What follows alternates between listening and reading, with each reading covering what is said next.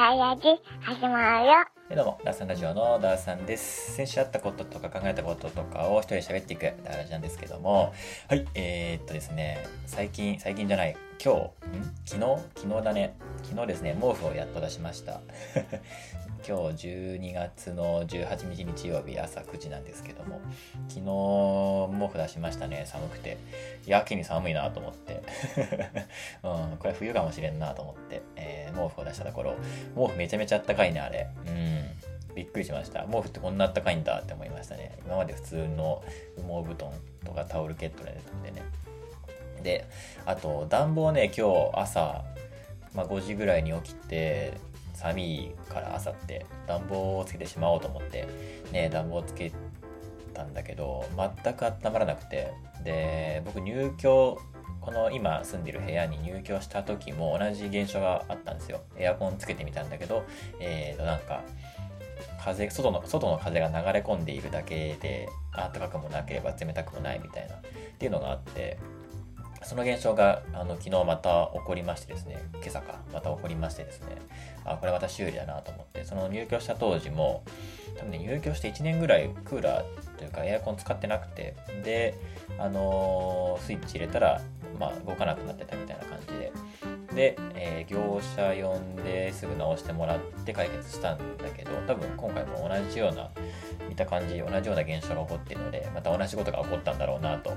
思っております。なんで、業者呼びたいんだけど、コーラセンター電話したら、あのーなんか、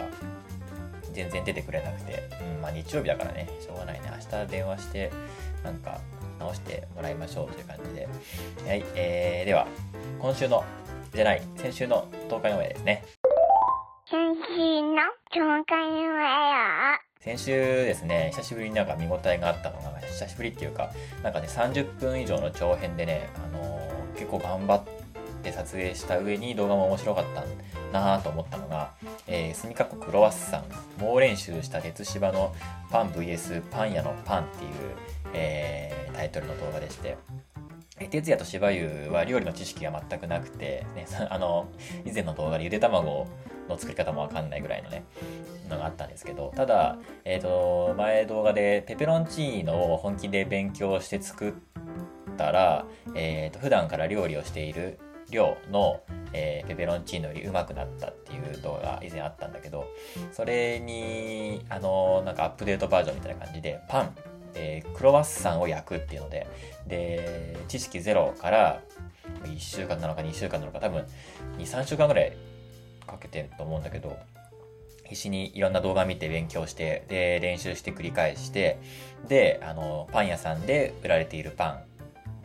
と、あの、比べてみてもらって、で、どれが一番うまいか、で、鉄芝のクロワッサンが勝つか、それとも、えーパン屋さんのパンが勝つか、みたいな、そんな動画だったんだけど、すごくね、見応えがあったんだよね。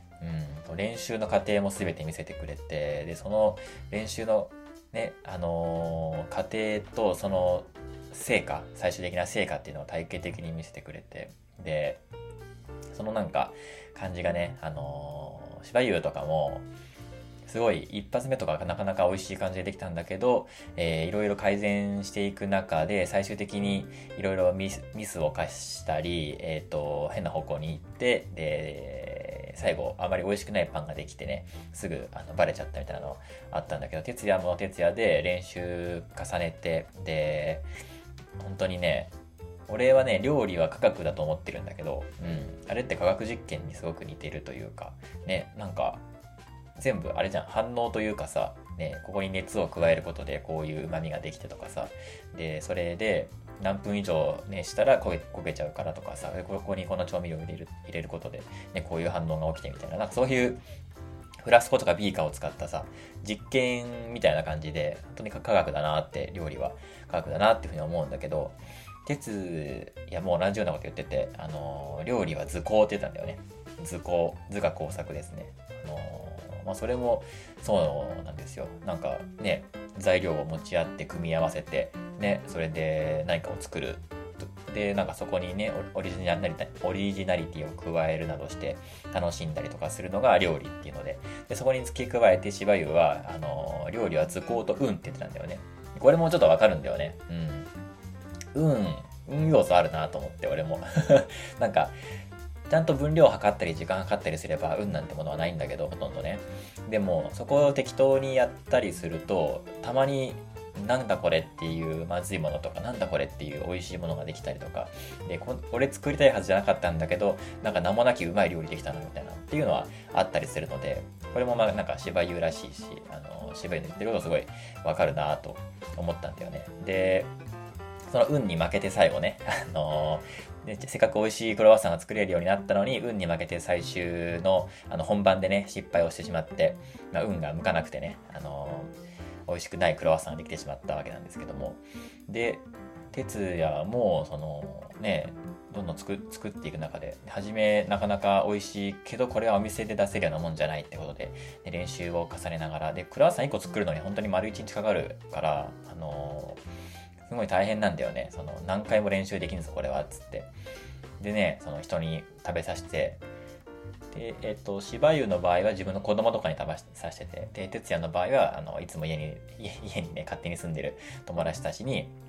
食べさせて、あ、これ全然美味しいよ、みたいな。で、それ改善点を見つけたりとかしつつ、ね、あのー、どんどん良くしていく中で、結局、お店のパンには勝てなかったので、勝てなかったんだよね。あの、虫、虫さんだけさ、虫さんってあのー、食べ物の味が全くわからない人だから、虫さんだけ、あのー、哲也のパンが美味しいって言って、後の夢丸と亮はお店のパンが美味しいって言ったのかな？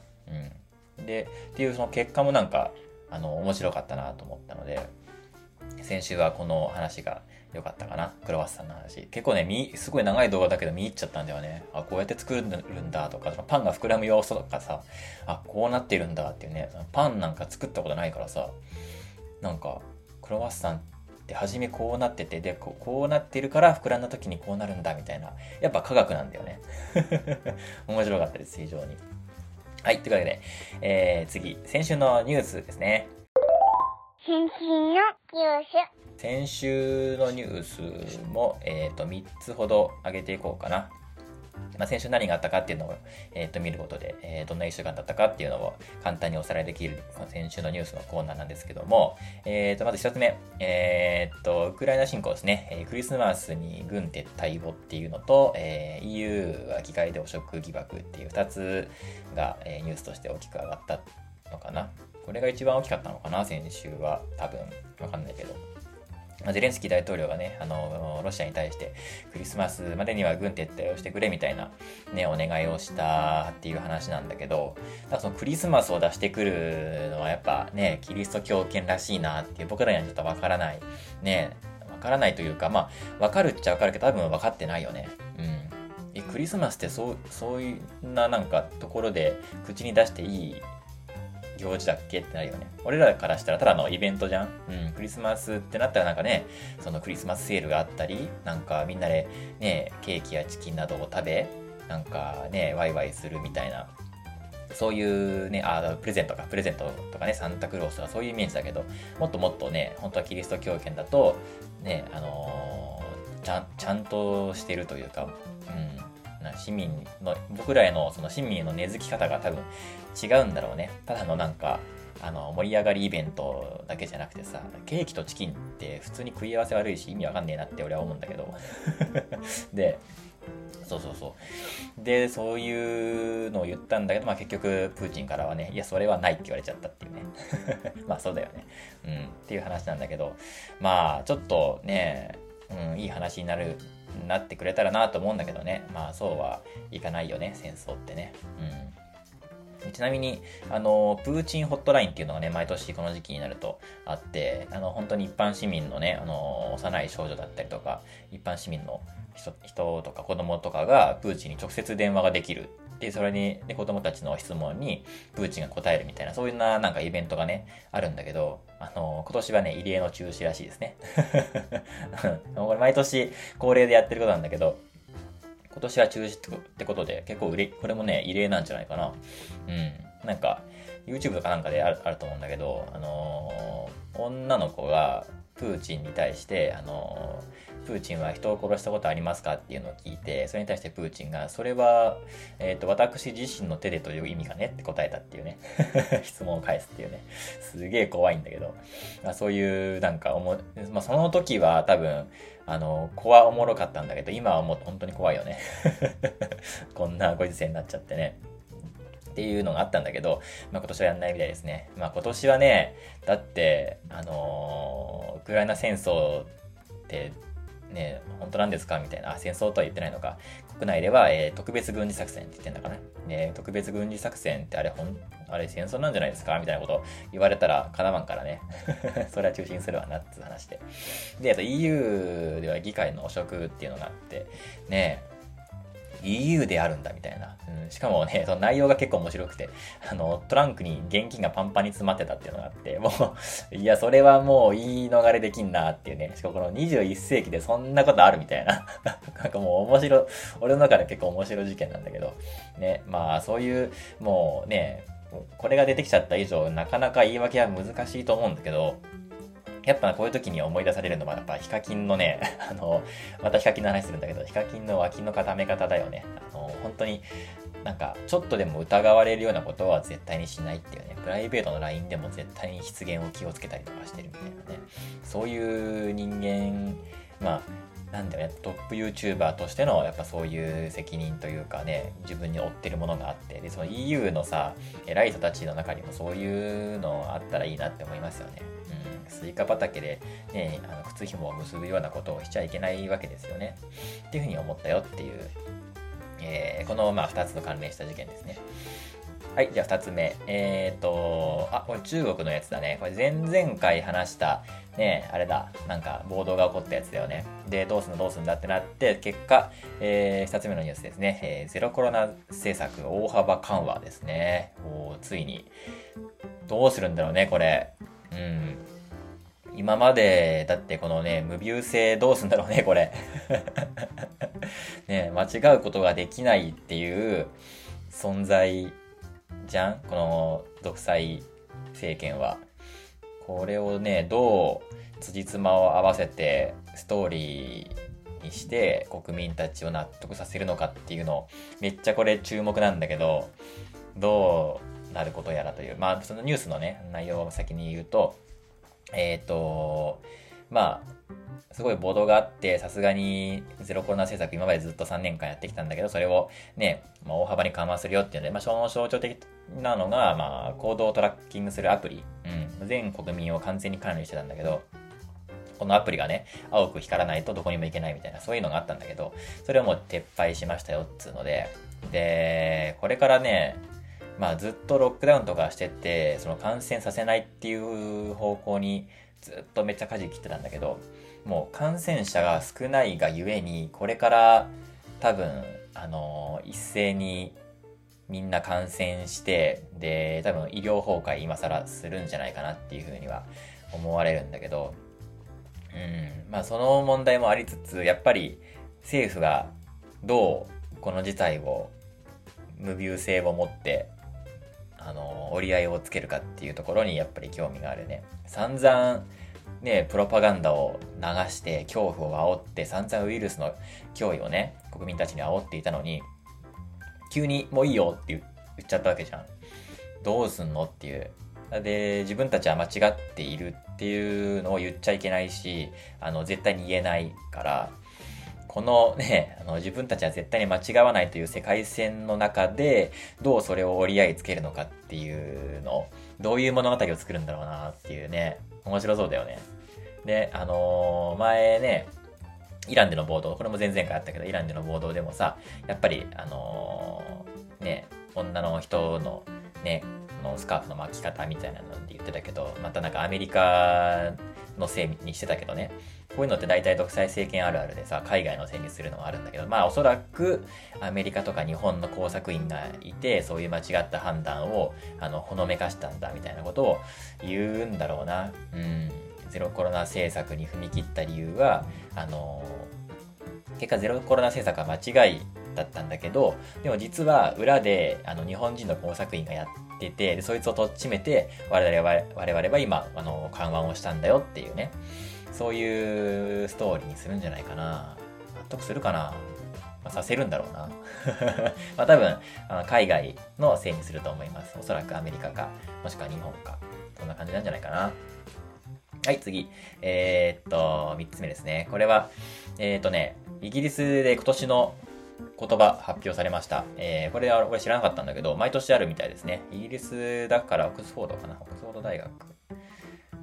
だね。えー、っと、今年の漢字っていうのは日本にあるじゃないですか。今年の漢字ってもう決まったのかな？俺、まだ知らないんだけど。ね、毎回ね、あの、すげえ、めちゃくちゃくだらない、まあ、日本のね、催しで、これも結構長くやってると思うんだけど、まあ、海外にもあって、えっ、と、毎年恒例となっているオックスフォード辞典による今年の言葉っていうのがあるらしいですね。で、それのね、ナンバーワンが、えー、ゴブリンモードってやつ。知らなかったんだけど、ゴブリンモード、これが今、あの、英語圏というか世界の流行語らしいですね。えっと、3つ、あのー、上がったんですよ。今年の言葉が3つあって、1つはゴブリンモード、もう1つがメタバース、で、もう1つがハッシュタグ I stand you, あ I stand with ってやつなんだけど、この3つが、えー、今年の言葉として上がったものなんだけど、このね、ゴブリンモードっていうのが支持率93%。もう何十万人が投票してるね。結構、あの、毎年人気、あの、恒例の用事らしいんだけど、ゴブリンモード93%なんだ。メタバースより高いんだと思ったら、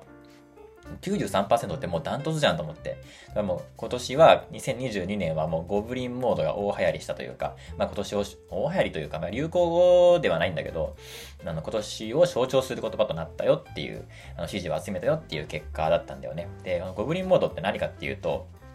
まあ堂々と怠けるモードらしいですね。うん、今ゴブリンモード中だよ、みたいな感じで言うらしいんだけど、あの、まあ、堂々と怠ける。まあ、えー、なんだろうな、堂々と学校をサボるとか、ね、会社を休むとか、そういうことなのかな。あの社会的になんかこう、な、うんと、あ、なんだっけ、後ろめたさを感じずに、正々堂々と、うん、うん、あの、なんか大義名分、まあ、大義名分があったんだよね、今までは。あの、コロナっていうのがあって。で、コロナだから家から出れないから、えっ、ー、と、ネットフリックスでも見ようとか、あのー、出社せずに、えっ、ー、と、在宅ワークでちょっとサボっちゃおうとか、そういうのが3年続いて、で、今はもうそれがなくなってさ、記事読もうかな。えっ、と、多くの国でロックダウンや行動規制が解除され、頻繁に外出するようになりました。そうだね、今年はそんな感じですね。日本もね、今はもうそんな感じになりつつあると思うし、えー、一方で普通の生活に戻ることに抵抗している人の気持ちをよく表している言葉だと感じています。また SNS などで見られる、えー、非現実的で、えー、維持ができないようなライフスタイルや美意識に抗う概念でもありますと。そうなんだよね。急にね、あの、今まで自宅で仕事してくださいだったのに、いきなり出社してくださいとかさ、なんかね、外に出ましょうみたいなね、あのあれ、あ、外に出ましょうと言ってないのか、そういうのがある中で、その普通の生活に戻る、戻れなくなっちゃってるよね。うん。どうなんだろう。俺は、なんか、コロナ前とコロナ後で生活変わってないから、なんとも思わないんだけど、でも、すごくわかるよね。うん。この、お家の引きこもりの楽しさっていうのに多分、みんな気づいちゃったんじゃないかな。ね。なんで、なんか結構ね、あのー、ちょっと世界に親近感が湧くというか、個人的にね。うん。なかなか面白いなと思って。ゴブリンモードを使うことはないと思うけど、でも、あ、これでも確かに今年を象徴する言葉なんだなっていうふうに思いましたね。楽しかったな。日本の感じなんだろうね。今年の漢字。ね、絶対くだらないと思うけど。ゴブリンモードぐらいね、面白い、あの、言葉を出してくれるとね、箔がつくんだけどね。毎回、なんか、あの、本当に見るまでもないぐらい、なんかが、もうがっかりもしないぐらいのね、小学生が考えたのかなみたいな。うん、本当にどうでもいいやつだよね、日本のやつってね。このゴブリンモード93%の支持を得て、えー、今年の言葉になりましたね。っていうのが3つ目のニュースでございました。はい、というわけでございまして、えー、では、今週の楽しいお話のコーナーですね。もうニュースの話で20分経っちゃうっていうね。えー、っとですね、では、前々回本当は話そうと思っていた人の三大欲求の話ですね。これなんか最近よく考えていて、ちょっとまとめてみたので喋っていこうと思いますよと。えー、人の三大欲求、性欲は寂しさと、えー、食欲のパワーという、えー、タイトルをつけたんだけど、なんかタイトル分かりにくいな。えー、なんか人間、人間っていうか生き物には本能っていうのがありましてですね、なかなかあの人の意志力では抗えない人間の本能みたいな動物的な本能みたいなものものが、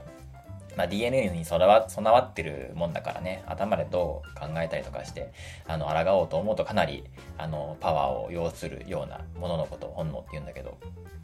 これがねよく俗人的に言われるのが食欲睡眠欲性欲が、えー、人の三大欲求だみたいなこと、まあ、よく聞くんだけどこれ科学的にそうなのかはよく知らないんだけどまあよく言われますよね。うん。でその中で、えー、と一つ一つ見ていくと、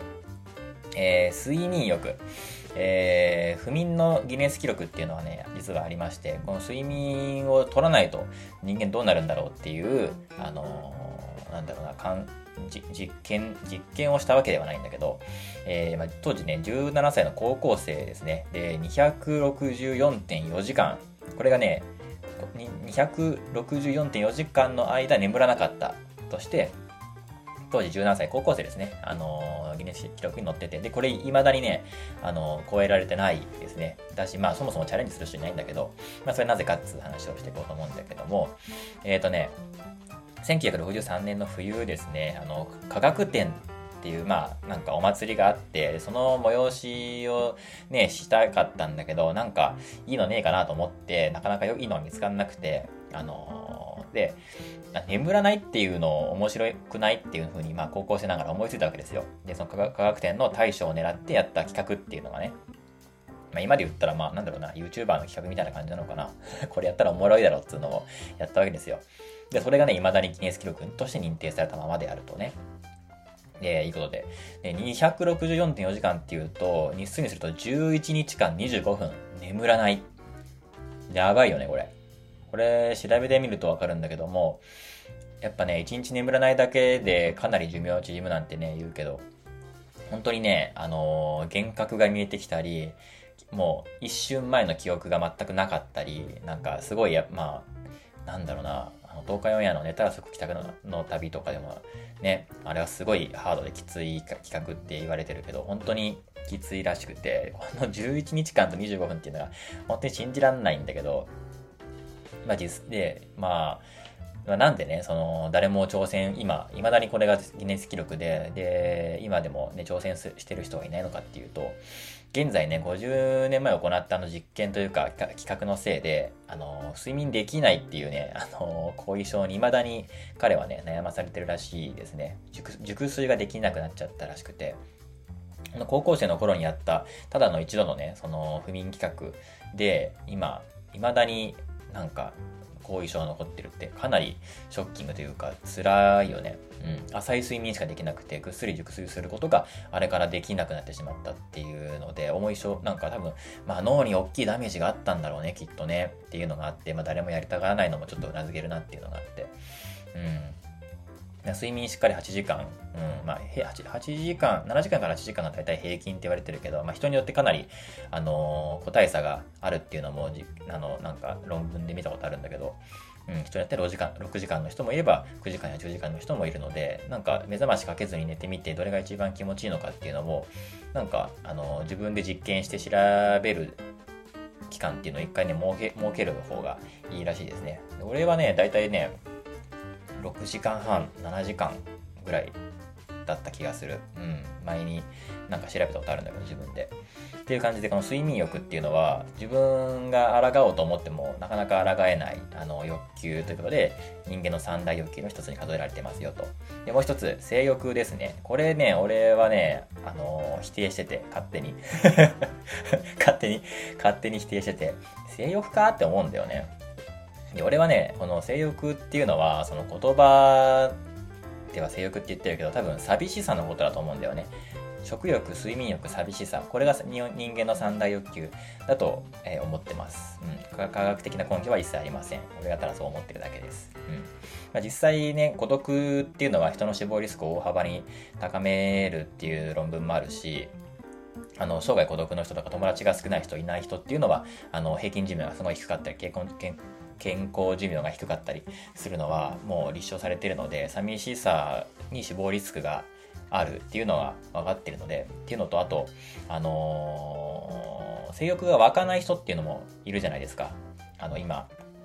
結構マイノリティだとは思うんだけど、だからね、恋愛話とか、まあ普通の、まあ、映画とかドラマとか、そういう映像作品とか音楽とかでも、うまくそういう恋愛ものとかに感情移入はできない。もちろん友達はいるし、友情っていうのもわかるんだけど、恋愛感情っていうのがわからないとか、その性欲が湧かないっていう人たちっていうのも一定数いることが分かっているわけですよ。そういう人もいるんだっていうのね、もう知っておくべきだと思うんですけど、そういうのを考えると、まあ、性欲っていうのは、うん本能的な欲求ではもしかしたらないのかもしれんなって思い立って多分寂しさに根幹はあると思うんだよね。孤独をねその恋愛しない人、えー、性欲が湧かない人でも友達はいるし寂しさっていうのは味わったりするしそれを解消するために家族や友人と過ごしたりするわけですから。だから多分寂しさっていうのが人間の本能にあのー、なんかあるんじゃないかなって思うんですよね。でそのね面白い話が、前になんかかなり昔、岡田敏夫が話してる話なんだけど、僕らはどうでもいい話に感情を持っていかれたりするんですよ。うん、本当にどうでもいい話。あのー、ネットニュースであるような、であるいはそれに対して、あのー、いろいろ言う人とかいるじゃん。そういうのを上から見ててしょうもないなって思うんだけど、そんなしょうもないこととかどうどうでもいいことに対して、なんだかんだで感情を持ってっていかれてしまうっていう心の動きがあるんだよね。うん、言っていることとかになんかね、本当にどうでもいいことですよ。例えばね、えっ、ー、と、有名人の誰々が子供にキラキラネームをつけたとか、アイドルの誰々がね、あの、自分の腕にタトゥーをつけたとかね、うん、本当にどうでもいい、本当にどうでもいいことなんだけど、それに対しては、いやいや言う人たちがいるじゃないですか。ね、あの、いいと思うとか、けしからんっていう人がいて、でそういう人たちに、あの、興味ないと思いつつもなぜか感情を持っていかれることがあるよっていう話で、うん、その言ってることに、あの、まあ、同意するしそうだよなって思うこともあるしなんかムカついたりもするわけですよどうしてもね、うん、でそれがね僕は、嫌でツイッターやらないんですけどツイッターってそういうところの温床でなんかすごいすごいなんか負の感情があるじゃん。インスタグラムってなんかねとてもなんだろうな心に優しいんだけど、ツイッターってめっちゃ負の、なんか人間の負の側面をこう、踏襲してるような すごい、そういうオーラを感じるから、ツイッター苦手なんですけど、これをね、あの、鳩の餌やりで例えてて、岡田敏夫が。で、なんかね、お祭りかなんかで、の屋台でトウモロコシ、焼きトウモロコシを買ったんだけど、3分の1ぐらいが食べきれなくて、で、公園のベンチに座って、あの、残りのね、あのー、トウモロコシを近くにいた鳩にね、ねまとめてくれてやったわけですよ。で、ポンって、あのー、巻くと鳩が集まってきて、で、くるっくくるっく言いながら、うれしそうにね、集まってくるわけですよ。で、鳩がくるっくくるっく言うと、周りに、に隠れていた鳩たちもくるっくくるっくって言って集まってきて、で群がってくるわけで嬉しそうに。鳩同士がね、もう興奮し合ってもくるくくるく言って言い出しても、この公園にはこんなに鳩がいたのかってぐらい、わらわらわらわら集まってきて、みんな嬉しそうにね、あの、コーンを食べるわけですよ。で、で集まってきて、集まってきた同士の鳩同士がもう共鳴し合っても あの、くるくくるく言い出して、これがまあ要はツイッターであると僕は思うわけですよ。こうやって群がってる状態がね。で、でも、えっ、ー、と、僕らは鳩を見下しながらも感情移入する差がを持っているんですよね。うん。で、例えば向こうからね、鳩にコーンをあげている岡田敏夫がいて、で、向こうから、公園の向こうからね、おばおばあちゃんが現れて、そこにね、大量のパンくずを持ってね、現れて、それをばらまき出したら、鳩がみんなね、一斉にバーってもうそのばあさんの方に行っちゃうわけですよ。でそうするとね、あのー、自分はね、ちょっと虚しくなるんだよね。あれなんかなんかショックで、鳩、あの鳩たち俺のことが好きだったんじゃないのかと。さっきまであんな嬉しそうにね、あの、くるくるくるく言いながら、ね、コーンをく、あの、コーンを食べてくれた、ね、あの、可愛らしい鳩たちがみんなば、ね、ばあさんの方に行ってしまったと。で、別に、分かってるわけですよ。鳩は餌が好きなわけで、ね、あのー、僕のことが好きなわけではないと。で、別にばあさんのことが好きなわけではないと。餌が好きなだけであって、たまたまばあさんが向こうからでかい餌を持ってきたから、そっちに向かってくるくしに行っただけっていうね。だから、いや、この鳩がいわゆる、いわゆるというか、あの、ツイッターの人たちなんですよ。で、なんだろうな、その、例えばさ、あの、餌がばらまかれるわけですよ。例えば、東京、東京都知事が太陽光パネルを義務化するなんてニュースが出て出てきたら、そこに向かってね、くるくるくるくる集まるわけですよ、鳩が。で、で、そこに集まってたかと思ったら、今度はアリアナ・グランデが千と千尋のタトゥーを入れたとっていう話が出てきたら、今度はもうそそいつらバーッと一斉に集まってきて、そっちの方でくるくるくるくるして、で、そうかと思えば、今度スポーツの現場で体罰があったとみたいな話になってなったら、もうそっちのニュースにまた行っても、あくるくるくるくるくるっていうのが、あのー、まあ、ツイッターのね、ツイッター民のその、くるくるくるくしてる様子だと思えるって言ってて、岡田敏夫がね。で、で、鳩も別に俺も俺のこともね、バースのことも好きなわけではないと、餌を見てるだけであって、ね。で、でも、餌を見てるだけの鳩なんだけど、でも、俺とかきっとあのばあさんも、あの、鳩に好かれた気分になってて、ちょっと嬉しいんだよね。うん。別に、鳩なんてただの鳥だし、別に、あの、別に好きでも嫌いでもないっていうのはあるんだけど、それも事実なんだけど、あの、その鳩に好かれて、ん？んと餌をまくことによって、で、餌で、餌によって集まった鳩なんだけど、俺に好意を持ってるように錯覚してしまうっていうのも事実なんだよね。そう。だからニュースを見てくるく言う人たちがいてでそれを見てくだらないなと思うのも事実だしあのそれを見て心が動くのもまた事実なんだよね。うん。なんかそのなんかね誰々がアイドルが例えばねあのタトゥーを振ったとかわかんないけど、えー、それそのタトゥーなタトゥーを彫るなんてもうファンやめますみたいな人がいたりとか、ね、けしからんみたいな人がいる一方でそのそんなの個人の自由じゃないかみたいなことを言う人たちもいて、で、くるくるくるく言ってるわけですよ。で、そこに対して、なんか、なんだろうな、その、けしからんって言ってる人に対して、すごい、あの、理論武装で、いいことをね、皮肉ぶった、いい、あの、セリフを言った鳩がね、クルックを言った人がいると、なんかこう、スカッとするし、で、なんかすごい悪いことを言った人がいたら、なんかちょっとムカッとするし、で、そういう気持ちになってしまうっていうのが、なんだ、この僕らのアンテナうん、よくわからないこのアンテナっていうのはきっと本能なんだなって思うんだよね。これなかなか意志力で制御することってできないんだよ。どうしてもね、本当にくだらないと思うし、本当に関係ないことだと思っているんだけど、それでもムッとしたりとか、ムカついたりとか、なんかスカッとしたりとか、嬉しい気持ちになったりとかって、どうしてもしちゃうんだよね。で、このアンテナは多分本能で働いてるもので、で、三大欲求の中に、分類されるとしたら多分寂しさの方に分類される感情だったりとかそういうあの行動原理があるのかなって思ってこれの寂しさって結構パワーがあるなと思うんだよね。でこののなんかこの本能に対してめちゃくちゃやっぱスマートフォンとかっていうのはまあねスマホとかそのアプリを作っている人たちっていうのはそこにめちゃくちゃアクセスするような構造を作ってて最近ね、あ、あのー、それ倫理的にどうなのっていう話がちょろっと出てきてさ、最近はアップルが、あのー、 App Store で、あの、iPhone の中でアプリを販売してるアプリあるじゃないですか。 App Store の中で、そこで出品する、される、えー、っと、アプリっていうのは必ず、なんだっけな、うんと、個人情報のモニタリングみたいなやつをオンオフを自分で選べるようになったんだよね。今までは勝手にね、個人情報を引っこ抜いて、で、こっちに有利なね、広告とかを出すようにしてたのが当たり前だったんだけど、それを、あのー、ななんだろうな、ユーザーの判断に任せるようになったんだよね。これって本当に会社にとったら何の得にもならないし、あの損失なんだけど、でも、社会が今、社会が今そっちに動いてるから、先にそういうのをやったっていうのは結構ファーストペンギンなところがあって、まあ遅かれ早かれ Google もそういうことに、あの、準ずるようになるのかなって思うんだけど、思うんだけど、なかなかしないね。うん、まあしたのかな？わかんないけど。うん、っていうのがあったけど、それぐらい強烈な欲求なんだよね。それをね、あの、企業がね、制御してしまっていいのかっていうのがあるわけですよね。あの、TikTok とかもさ、俺やってないけどさ、あの、一生見れちゃうじゃん。うん。そこに、まあ、いあの、インスタグラムだろうが、ツイッターだろうが、TikTok だろうが、そのアプリをユーザー、ユーザーの人生の時間に、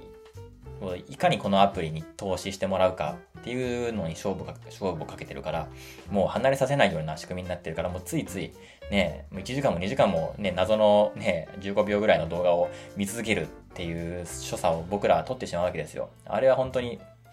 科学的にもね、あの、脳科学的にそういうふうに、あの、人間のドーパミンを刺激しやすいようななあの UI だったりとかそういう仕組みをめちゃくちゃ考えて作られてるからこれには抗えないんだよね僕らは。だから強制的にねその Twitter やらないとか決めたりとかねそういう風にしなきゃいけなかったりするからこの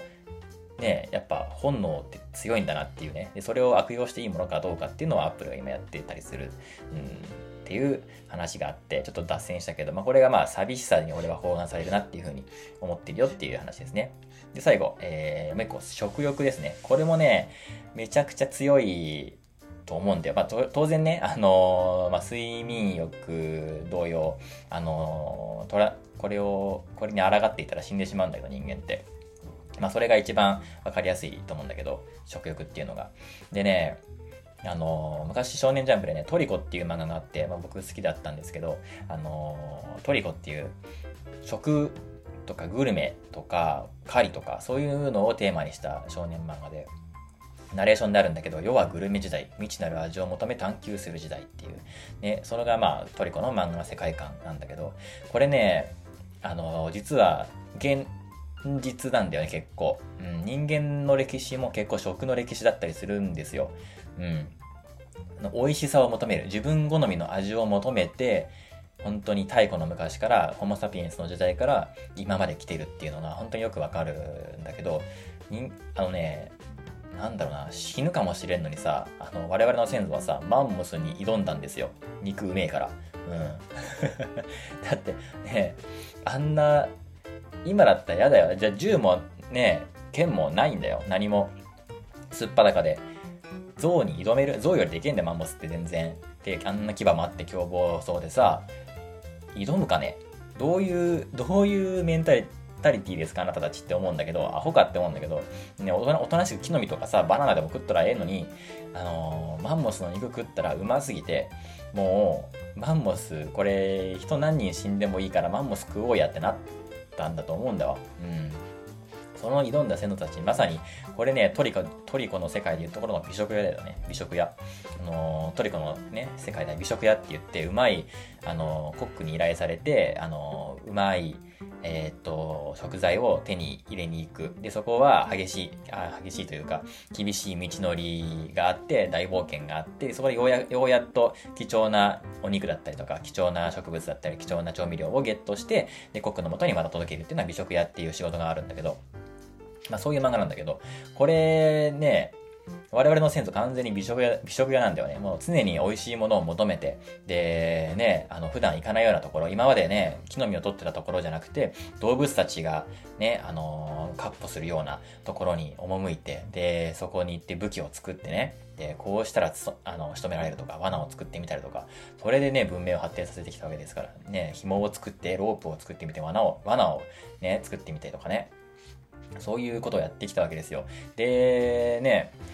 で、その、今まではそ、それまでは狩りをして命がけでやってたんだけど、もっとね、あの、安全に食いたいと。マンモスを一体倒すのに人、人何人かね、怪我するし、死ぬやつもいるし、みたいな。で、なんとかして安全に美味しい肉食べたいなって考えた時に、家畜ですよね。食べる用の肉を、食べる用の、肉として食べる用の動物を自ら育てるという挙動に走るわけですよ。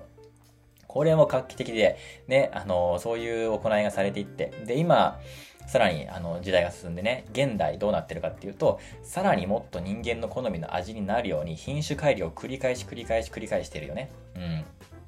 あの、そ、そこでは育たないはずの植植物、食物だったりとかを、あの、寒さに強くして品種改良して、そこで育てたりとか、あの、もっと人間好みの味にするように、こういう、なんか甘み成分が多い品種を生み出して、それをあの育てたりとか、あと、まあ、家畜を育てるために、あの、栄養たっぷりな、あの、なんだろうな、草を育てて、で、それを牛にあげるとか、そういうことをしだしてるっていうね、常にもう食と隣り合わせだし、常に美味しいものを求めて、ね、そのためにだってね、調味料一つ取って戦争してたような時代があったぐらいですから、胡椒一つで戦争するわけですよ。胡椒とか塩とかカカオとか、そういうものでね、宗教ができたりとか戦争してたような我々人類ですから、本当にもうグルメ時代ですよ。世は。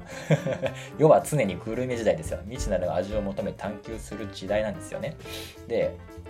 そうそうそう、この、数万年前からずっと理想の味を追い求めて追い求めて、追い求め続けるこの人人類のね、この美食精神というか、ね、あのー、なんだろうな、うまいもんはやっぱ正義なんだよね。いくら健康にいいと言われても、まずかったら食わんでしょ、人間って。もう、美味しいものが好きなんだよ。うん。これね、昔ね、東海、まだ東海オンエアなんだけど、あ東海オンエアの断食企画があって、まあ、企画内容としては、死ぬほど空腹だったら、苦手なものでも、もう、もう死んじゃうから、そうは言ってられんって言って食べるんじゃないかっていう、あの、まあ、実験的な、えー、っと、動画があったんだけど、これね、結果が面白くて、誰もね、食べれなかったんだよね、苦手なものを。これ非常に面白くて、あのー、なんかもう、なんだろうな、貧しくて死んじゃうっていう時だったら、もう美味しくないものであっても、食べるしかないから、なんか人間は美味しく感じてしまうんじゃないかみたいなね、そんな入りだったと思うんだけど、まあ、食うには食うかもしれんけど、でも結局ね、まずすぎて出しちゃうんだよね。なんだったっけな。うーんと、夢丸がイクラで、虫さんが桜伝部で、で、最後、哲也が一番長い間断食してて、本当にカラカラの状態で、えー、っと、全く食べれない、えー、っと、海藻サラダみたいなやつを食べたんだけど、結局全部ブエって出しちゃったんだよね。まずっつって。これがね、なかなか面白い結果で、で、なんかね、その後、あのー、哲也が大好きなね、牛丼だったっけな、ラーメンだったかな？を食べに行こうってなったんだけど、結局耐えられずに、空腹に耐えられずに、今からもうね、スタジオ出ていくっていうところだったのに、目の前にあったポテチをね、あの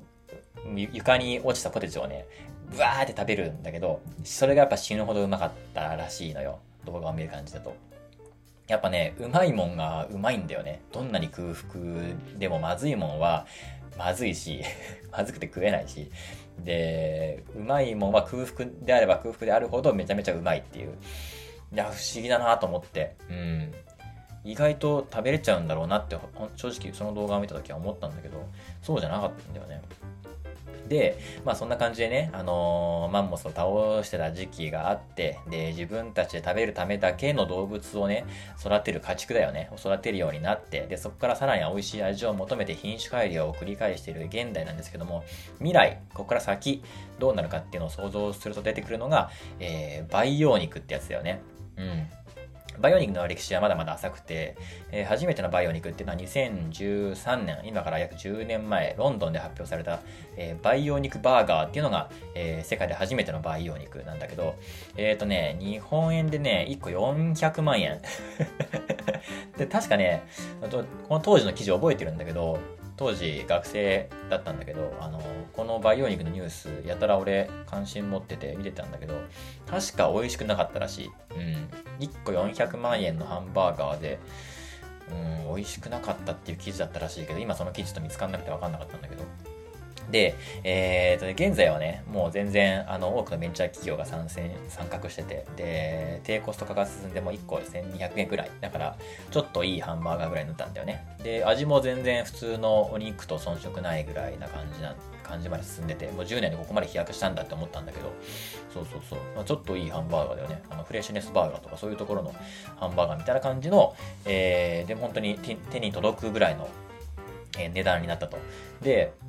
あと、これをね、この培養肉っていうのを日本でめちゃくちゃやってる企業があって、日本でファーストペンギン的にやってるのが、えー、日清食品なんだよね。あの日清ですよ、カップヌードルの。で、やっぱね、あのー、家畜を育てるっていうのは、莫大なコストがかかるわけですよ。うん、お肉を育てるというか、我々が食べるためだけに、えっ、ー、と、生き物を育てるという家畜という文化。これってコストがすごくて、で、なんとね、地球の4分の1の土地が、海じゃなくて土地ね、あの、海は入れずに、地球の4分の1の土地っていうのは畜産なんだよね。我々の住みかの、ね、4分の1が、その、我々のために、我々に殺されるためだけに生きている動物たちのために、あの、払ってるんだよ、その土地のコストっていうのは。で、あとはね、世界の大豆の90%が家畜が食べてるんだよ。僕らね、あの日本人なんかはね、大豆大好きで食べてるけど、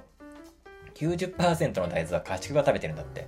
で、あと、えっ、と、アメリカの、えっ、と、畜産業から排出される糞尿は毎年5億 ,5 億トンで CO2 も大量と。で、あ、この CO2 は、ね、あの、環境問題とかでよく聞くよね。牛の、牛の出す、ね、糞尿から出る CO2 とか、ゲップの CO2 っていうのが、ね、車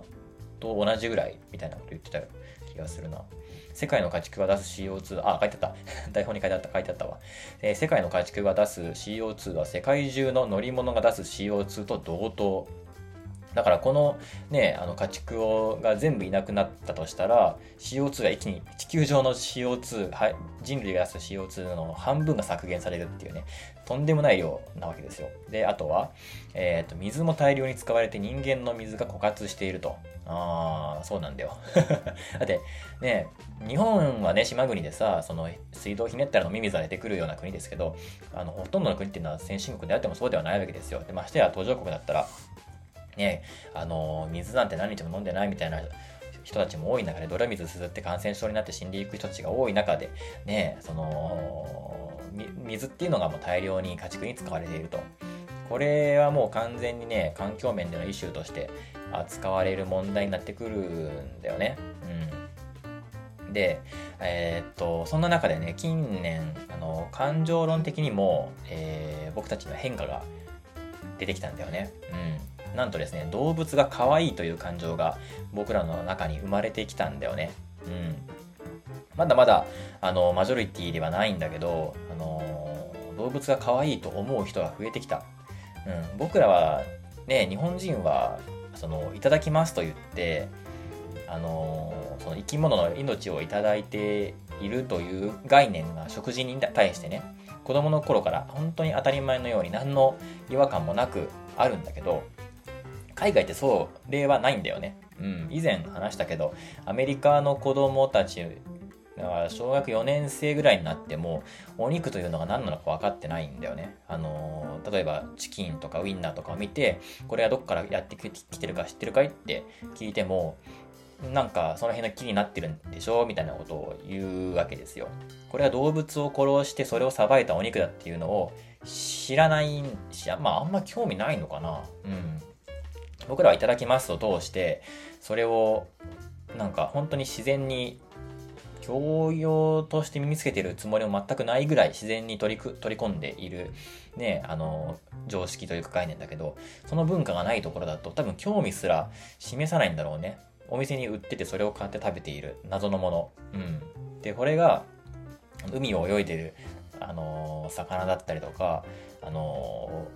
自然を歩いているね、あの牛とか豚の肉だっていうことに気づかないし、そこ、その発想すら多分出てこないんで、これは、これはどっから来てるんだろうかっていう発想にすらならないと思うんだよね。だし、あの、家庭の中でそういう教育が行われないんだよね。で、親はもちろん知ってるんだけど、まあ、子供にとっては残酷な話だから言わないでおこうっていう、まあ、僕らがその、なんだろうな、性教育みたいなものをちょっとまだ早いかなっていうふうに思う感じで多分アメリカ人の人たちは、えー、っと、この美味しい食べ物っていうのは動物のお肉なんですよっていうのを教えないんだろうね。残酷だから。まだ早いかな、子供には。みたいな感じで、ね、小学、小学4年生でもほとんどが知らないみたいな、っていうのが、えー、あったんだけど、そんな中で、そんな中でよ、そんな中で動物が可愛いという概念が、えー、生まれ始めてきていると。うん。なかなか、これはね、うん、日本人には分かりづらいところではある。正直俺もあんまり分からないんだけど、うん、哲学とか科学っていう文脈でも、あのー、動物と人間は違うと。そういうふうに、まあ、宗教だよね。そういうのがあるから、その、科学の文脈で動物には痛覚がないっていう風に言われていてで犬を蹴飛ばしてキャンって鳴くのは、えー、っと脊髄反応であって本当に痛いと思っているわけではないし感情的に怒っていたり悲しんでいるわけではないっていうのが本当に結構最近まで20世紀はそれが普通に当たり前とだとして認知されていてしかもそれが科学っていう文脈からそれは教わってきたものだったから結構根深い問題ではあったりするんだけどででもそんな中で動物は可愛いということが認知され始めてきたんだよねつまりどういうことかっていうと動物を殺してまでお肉を食べたくないなっていう人たちが登場してきたんだよ。うん。まあ、今でいうね、ビーガンとかそういう人たちなんだけど、そういう人たちが徐々に徐々に現れてきだした、ここ最近、近代なんですよね。で、お肉の生産過程を気にする。うん、で別の選択肢を取るっていうね、まあ、植物由来のなんか大豆大豆バーガーみたいな大豆肉大豆ハンバーグわかんないけど、まあ、そういう代用肉だったりとか。でさらに、えー、お肉に近い培養肉さっき言ったね。自分人工的に作った培養肉みたいな。そういうものがあるんだったら多少お金払ってでもあるいは多少自然のお肉より美味しくなくてもこっちの方がいいなっていう人たちが現れてきたわけですよ。うん。まあなんかわかるじゃん。あのー、なんだろうな、ユニクロとかのの洋服はちょっと嫌だな、みたいな、そのなんかチャチーとかじゃな、だけじゃなくて、あのー、過酷な労働環境で外国人を奴隷のように扱って、正当な給料も払わずに、に作り上げてきたこういうね、ペラペラな衣服をね、着るっていうのは、まあその買い物っていうのは投票ですから、お金を支払って、その会社に投票してるわけですから、利益をね、渡してるので。で、それ、そこに加担、自分がね、それに加担するのはのは嫌だな。少し、ね、値は張っても、あのちゃんとしたところで T シャツ買いたいなって思う人たち、今、結構増えてきてると思うんだけど、まあ、その感覚と多分似てると思うんだよね。うん。動物を殺してまでお肉を食べるっていうのはちょっとなーっていう人たちが海外で増えてきていると。うん。で、そうそうそう。でね、その培養肉とか、そういう植物由来の代替肉っていう選択があるっていうのは、すごいいいことだな、いいことだなって思うわけですよ。で、まあ、あの、健康を気にしてね、いつも飲んでいたコーラからね、ゼロコーラに乗り換える人とかもいると思うんだけど、そんな感覚だと思うんだよね、多分。その別の選択肢を取る。今まで食べてたお肉じゃなくて、こういうお肉もあるんだ。じゃあちょっとこっちにこれからしてみようかなっていう、それぐらいの軽いノリだと思うし、それでまあいいと思うんだよね。でね、日清食品がね、あのー、培養肉ができるまでっていうのをホームページですごい綺麗に載せてて、わかりやすいんだよね。ちょっとこれ今見てみよう。日清、研究室からステーキを作る次世代に求められる培養肉を実現せよ。うん、今かなりお肉に近いらしいね、本当の。これがね、いずれね、普通の牛や豚の肉よりうまくなっちゃったらもう、ひっくり返りますよ、世界は。なんてだって僕らは美食家ですから、より人間好みの味を求めて歴史をね、辿ってますから。えー、はい、出てきました。えっと、培養肉ができるまで、ステップ1、牛の筋質を増やす、細かく刻細かく刻んだ牛筋細胞に酵素を作用させ、細胞同士のつながりをバラバラにします。その後、細胞が約1億個になるまで約1週間培養します。結構ね、写真つけてるんだけど、なかなか、あのー、すごいクリーンな感じにはなってるんだけど、おーという感じの写真ですね、これ。うん、おー、なんか、うん、科学だな、サイエンスだなっていう感じだね、これ。えー、ステップ2、培養した細胞から、えー、っと、筋、筋、筋芽細胞、何これ？何て読むんだ俺漢字が読めないんですいませんね、えー、細胞モジュールを作る。培養した細胞とコラーゲンを混ぜたものを型に流し込む。型に流し込むんだよ。もう、ビーカーとかフラあのフラスコ、フラスコの中でできるお肉って考えるとちょっと、おーっと感じっていう感じではあるけどね。細胞が肉本来の構造に近い状態で配列した薄いシート状の、えー、筋細胞モジュールを作りますと。えー、ステップ3、筋芽細胞モジュールを積み重ねる、えー、形の異なる2種類の筋芽細胞モジュールを交互に積み重ねます。両端を両端を固定して縮まないようにした状態で培養を続けると、えー、筋芽細胞モジュール同士が、えー、決着します。くっつくんだね。で30枚ぐらい積み重ねると、ようやっと1センチぐらいの厚みの、えー、ものになると。これ筋芽で合ってる？これ筋筋肉の筋に金目。絶対金目じゃないと思うんだよね。筋、筋肉の筋と、えー、っと、目、草の目の目。なんて読むんだ？金、あ、金河だった。金目じゃない、金河だった。金河細胞だ。失礼しました。漢字読めなすぎね。え、金河細胞モジュール積み重ねて、えー、1センチの厚みになって、でステップ4、培養液を交換しながら培養。おうんうんうん。あの、なんか、SF だね、なんか。なんかさ、クローン人間とかをいっぱい作ってる工場とかのあの培養液だよね。あの培養液を、えー、っと、ちゃんとね、クリーンに交換しながら培養して、培養、ば,、えー、培養細胞にとって最適な、えー、成長条件を、え、試行錯誤しながら培養しますと。ちゃんと管理するんだね。最後、ステップ5、えー、7日間培養を続けると。これを7日間続けるんだね。えー、7日間培養を続けることで、えー、組織の中で細胞が成長し、約1センチ角のサイコロステーキ状の培養肉となりますと。お筋細胞を、えー、っと、重ねていって、で、それが、えー、っと、厚みを帯びていって、それが肉になると。おというので、なん本当にビーカーの中で、ね、肉がこう、だんだん、なんだろうな、増殖というか積み重なっていってお肉っぽい感じになっていくという、もうとてもエシカルというかサイエンスなね、ものなんですけども、こっちの方がいいかどうかなんだよね。うん。どうだろう。日本人的には、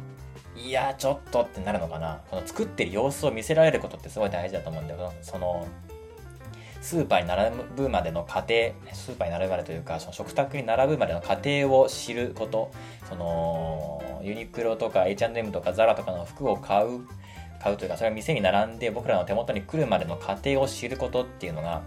今ね、あの、やっぱ知りたいというか、それを知った上で投票したい、お金を払いたいっていう気持ちの人が、徐々に徐々に増えている中なので、こういうのを日清がちゃんと見せて見せてくれてるわけですよ。で、これを見て、おえってなる人多分正直いると思う。結構、サイエンス。結構サイエンスどういう意味だろう。うん、なんかうまく表現できないけど、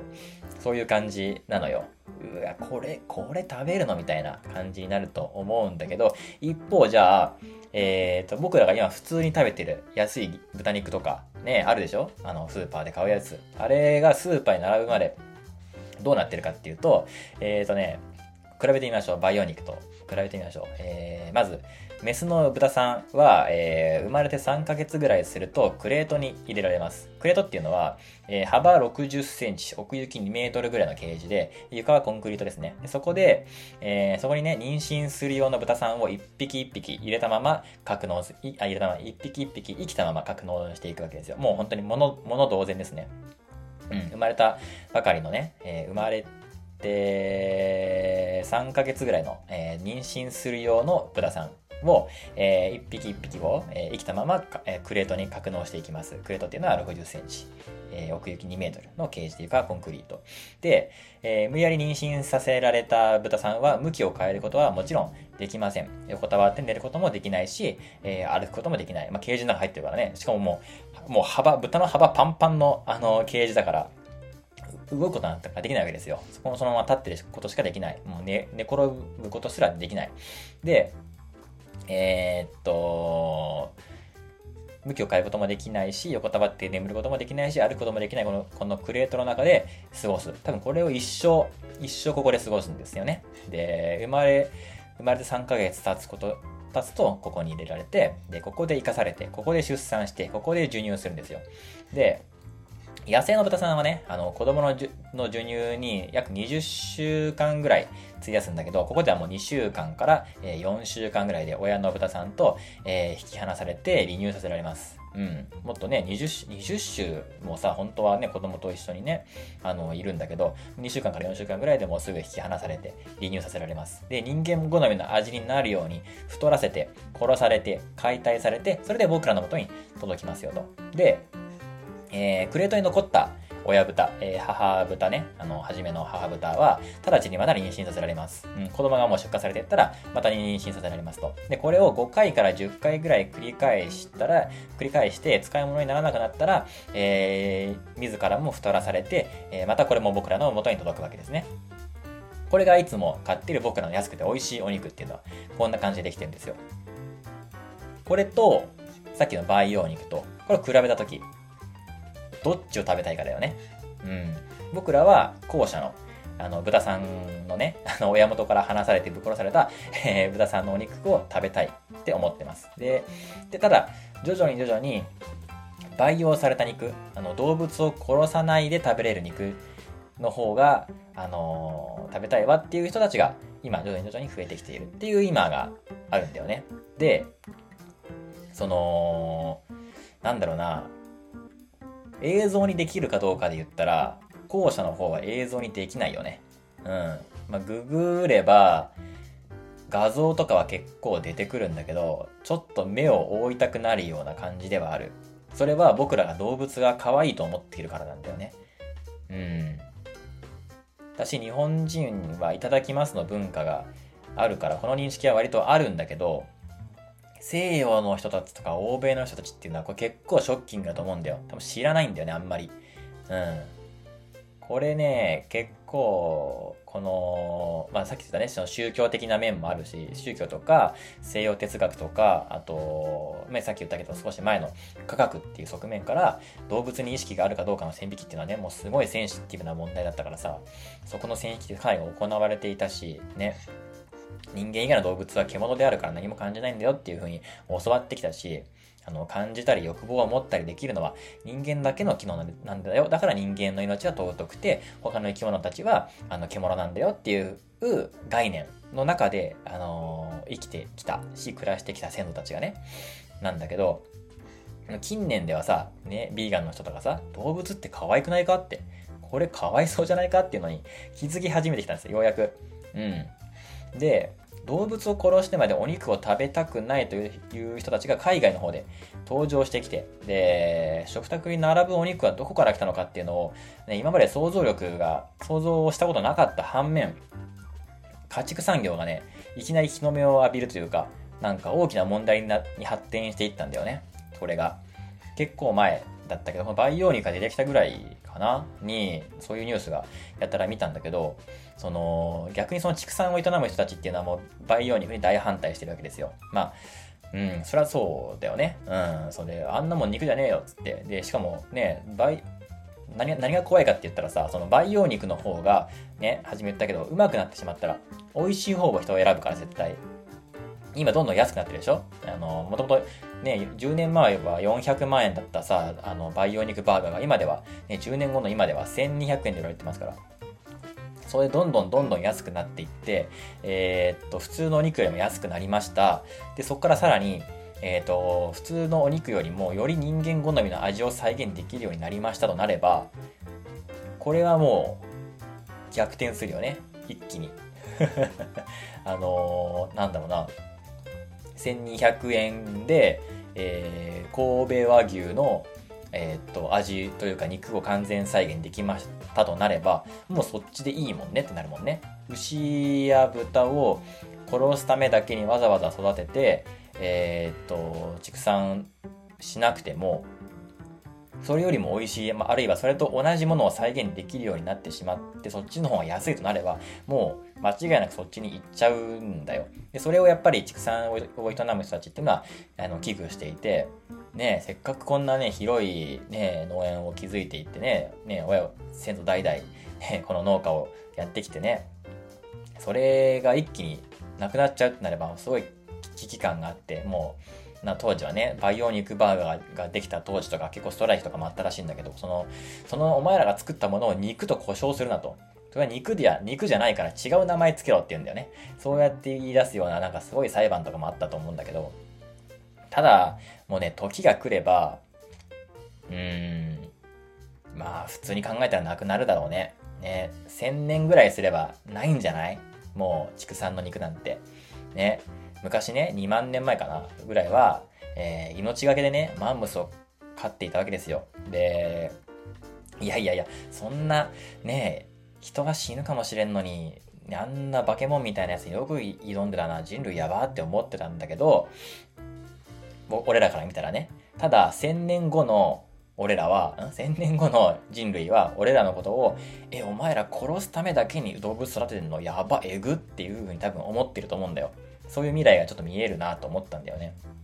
で、うん。まあ、倫理的に家畜の肉にね、激しく抵抗感を持つ人が多くなっても、まあ、そう簡単にはひっくり返らないのよ。うん。だって安い方がいいし、うん、分かっちゃいるけど、ユニクロの服買っちゃうし、うん、分かっちゃいるけど、